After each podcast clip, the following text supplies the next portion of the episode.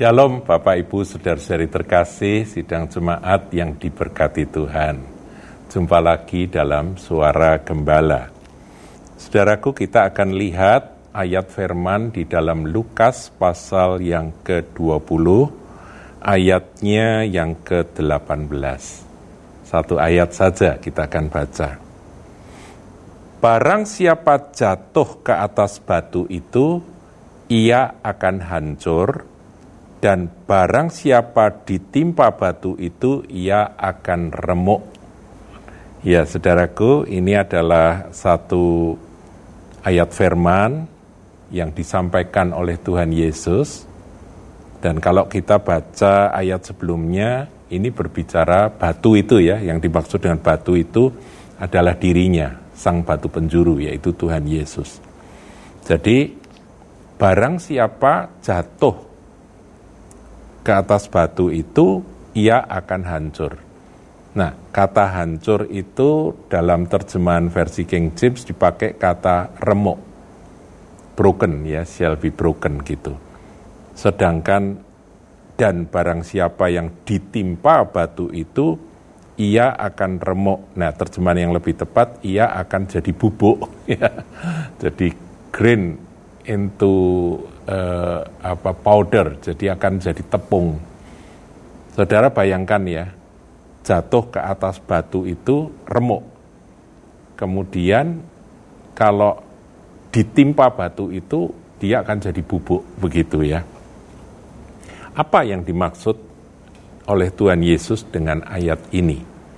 Nah, saudaraku, tentunya ada banyak tafsiran, tapi ada satu tafsiran yang saya kira menarik untuk kita renungkan, yaitu tafsiran yang disingkapkan oleh hamba Tuhan yang bernama Watchmeni. Kalau saudara membaca bukunya Watchmeni, salah satu bukunya yang berjudul um, judulnya kalau nggak keliru saya karena sudah lama sekali, yaitu remuknya insan dan terlepasnya roh. Ya, itu itu buku klasik yang bagus sekali. Seingat saya, saya pernah beli buku itu sampai beberapa kali dan selalu saya bagikan ke teman-teman dan sekarang ini mungkin tinggal satu ya yang masih tertinggal, masih tersisa buat saya. Kalau Anda berkesempatan, saya anjurkan meskipun itu buku lama, tapi berkatnya luar biasa. Ya, saudara baca, renungkan, pelajari, dan izinkan Roh Kudus itu uh, mengajar kita melalui buku tersebut.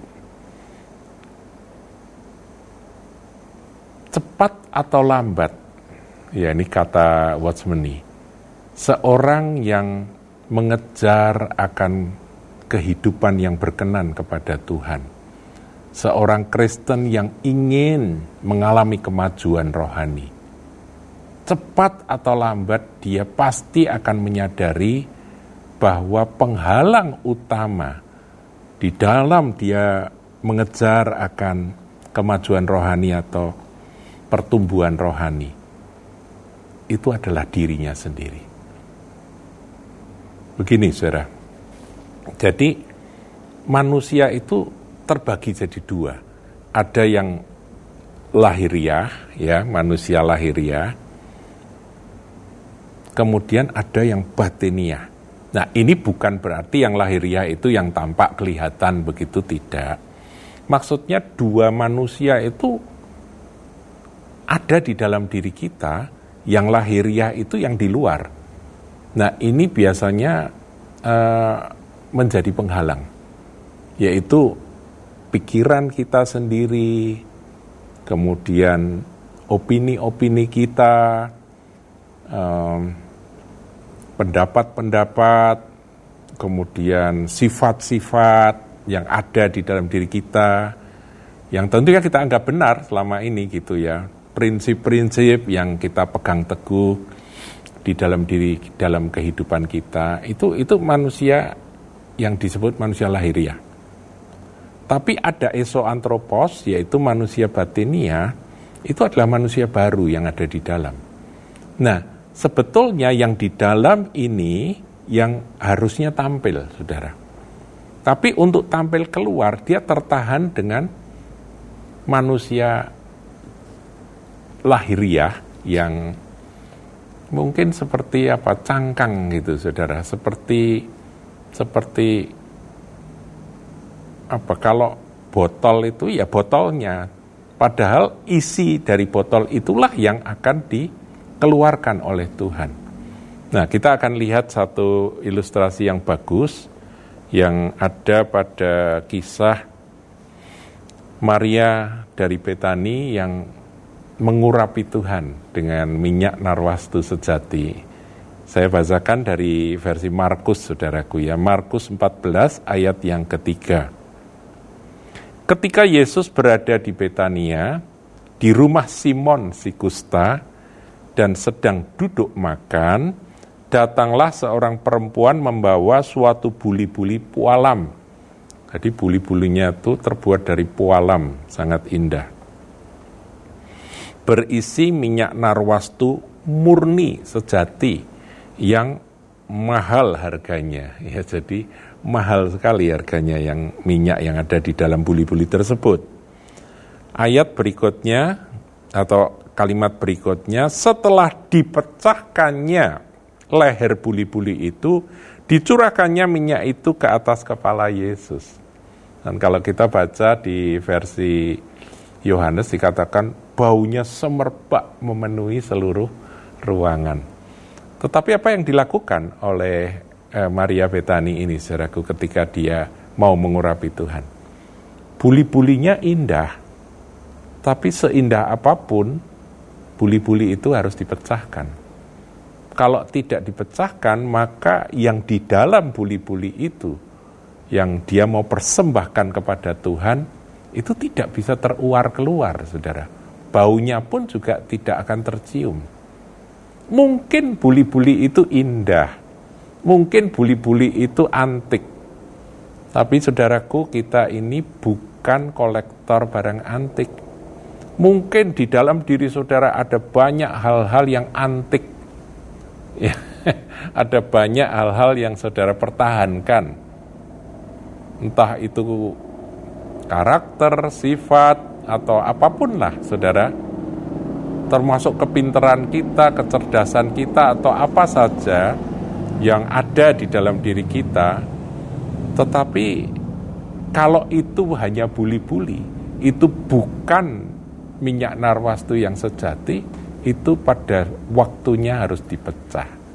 Tadi saya mengawali ya seperti Watchmeni sampaikan dalam bukunya cepat atau lambat kita akan menyadari bahwa yang di dalam ini mau keluar, yaitu Kristus yang ada di dalam ini mau keluar, benturannya adalah si aku. Makanya saya berkali-kali katakan si aku yang kaku harus dipaku sampai beku di atas kayu. Itu memang betul karena si aku ini penghalang utama. Kadang-kadang kita ditipu oleh iblis bahwa seakan-akan yang menjadi penghalang kamu maju secara rohani itu adalah si A, si B, si C. Enggak. Bukan orang lain, tapi dirimu sendiri. Itulah sebabnya ayat tadi berbunyi, barang siapa jatuh ke atas batu itu, dia akan remuk.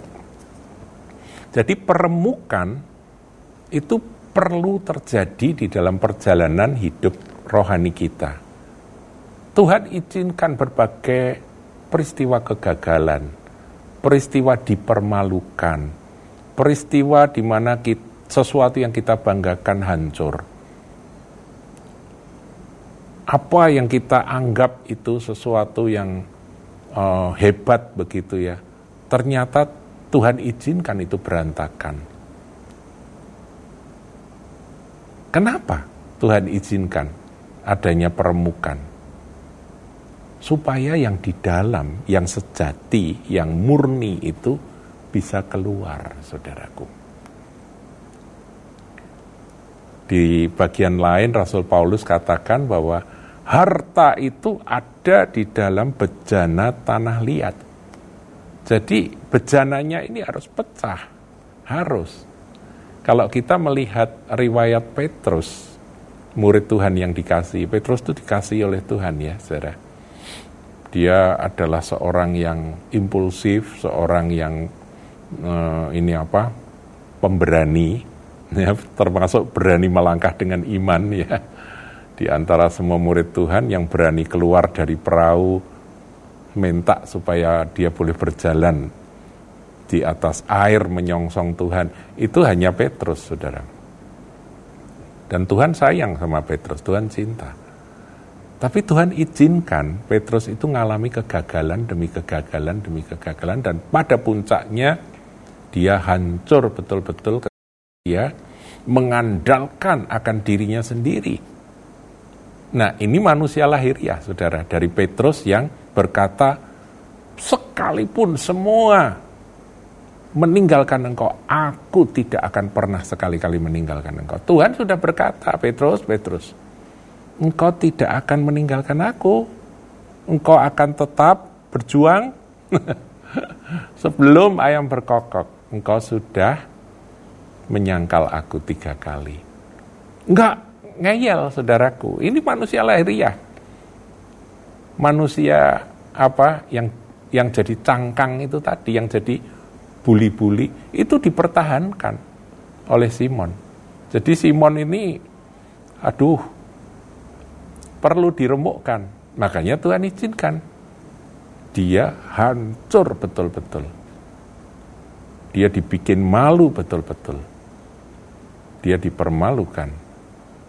Tetapi kalau saudara baca Injil Markus, saudara akan temukan di sana akan kesalahan-kesalahan, kebodohan, kegagalan, tanda kutip kehancuran dari Petrus itu paling banyak ada di dalam Injil Markus. Karena apa? Karena Markus adalah muridnya Petrus, penulis ini. Jadi dia berkata, ayo tuliskan itu semua. Supaya semua pembaca Injil tahu siapa Simon yang harus hancur terlebih dahulu. Supaya yang di dalam itulah yang tampil. Saudara, ketika Rasul Paulus berkata, hidupku bukannya aku lagi, melainkan Kristus yang ada di dalamku. Berarti di dalamku ini ada Kristus. Nah ini kebenaran. Ketika saudara dan saya bertobat, menerima Tuhan Yesus sebagai Tuhan dan Juru Selamat, maka Tuhan Yesus ada di dalam kita. Tetapi harta rohani ini ada di dalam bejana tanah liat yang menutupinya. Minyak narwastu sejati itu atau tanda kutip, tanda kutip Kristus yang ada di dalam kita itu tersembunyi di, da, di, di dalam buli-buli pualam yang indah. Kita mau mempertahankan buli-buli pualam itu. Atau kita seperti Maria Betani, pecahkan akan buli-buli itu. Dan dia dapat menuangkan yang di dalam itu, mengurapi Yesus. Saudaraku, Inilah pentingnya peremukan. Nah, saudara mungkin tanya, bagaimana caranya peremukan itu terjadi? Nanti akan ada waktunya. Dan itu sebuah proses yang Tuhan izinkan terjadi. Jadi ketika saudara mengalami kegagalan, melihat bahwa diriku sendiri ternyata begitu mem memalukan, begitu menjijikkan, begitu rapuh. Nah, itulah saat-saat yang terindah, supaya yang sejati itu ambil alih. Hidupku bukannya aku lagi, tapi Kristus yang ada di dalamku. Dan Kristus itu tertutup cangkang inilah, cangkang ini harus dipecahkan, supaya keluar. Itulah yang diajarkan oleh uh, hamba Tuhan, Watchmeni, dalam buku pet, apa itu remuknya insan terlepasnya roh. Saudaraku, saya berharap ini bisa jadi berkat untuk Anda yang rindu untuk hidup semakin berkenan kepada Tuhan Yesus. Tuhan memberkati.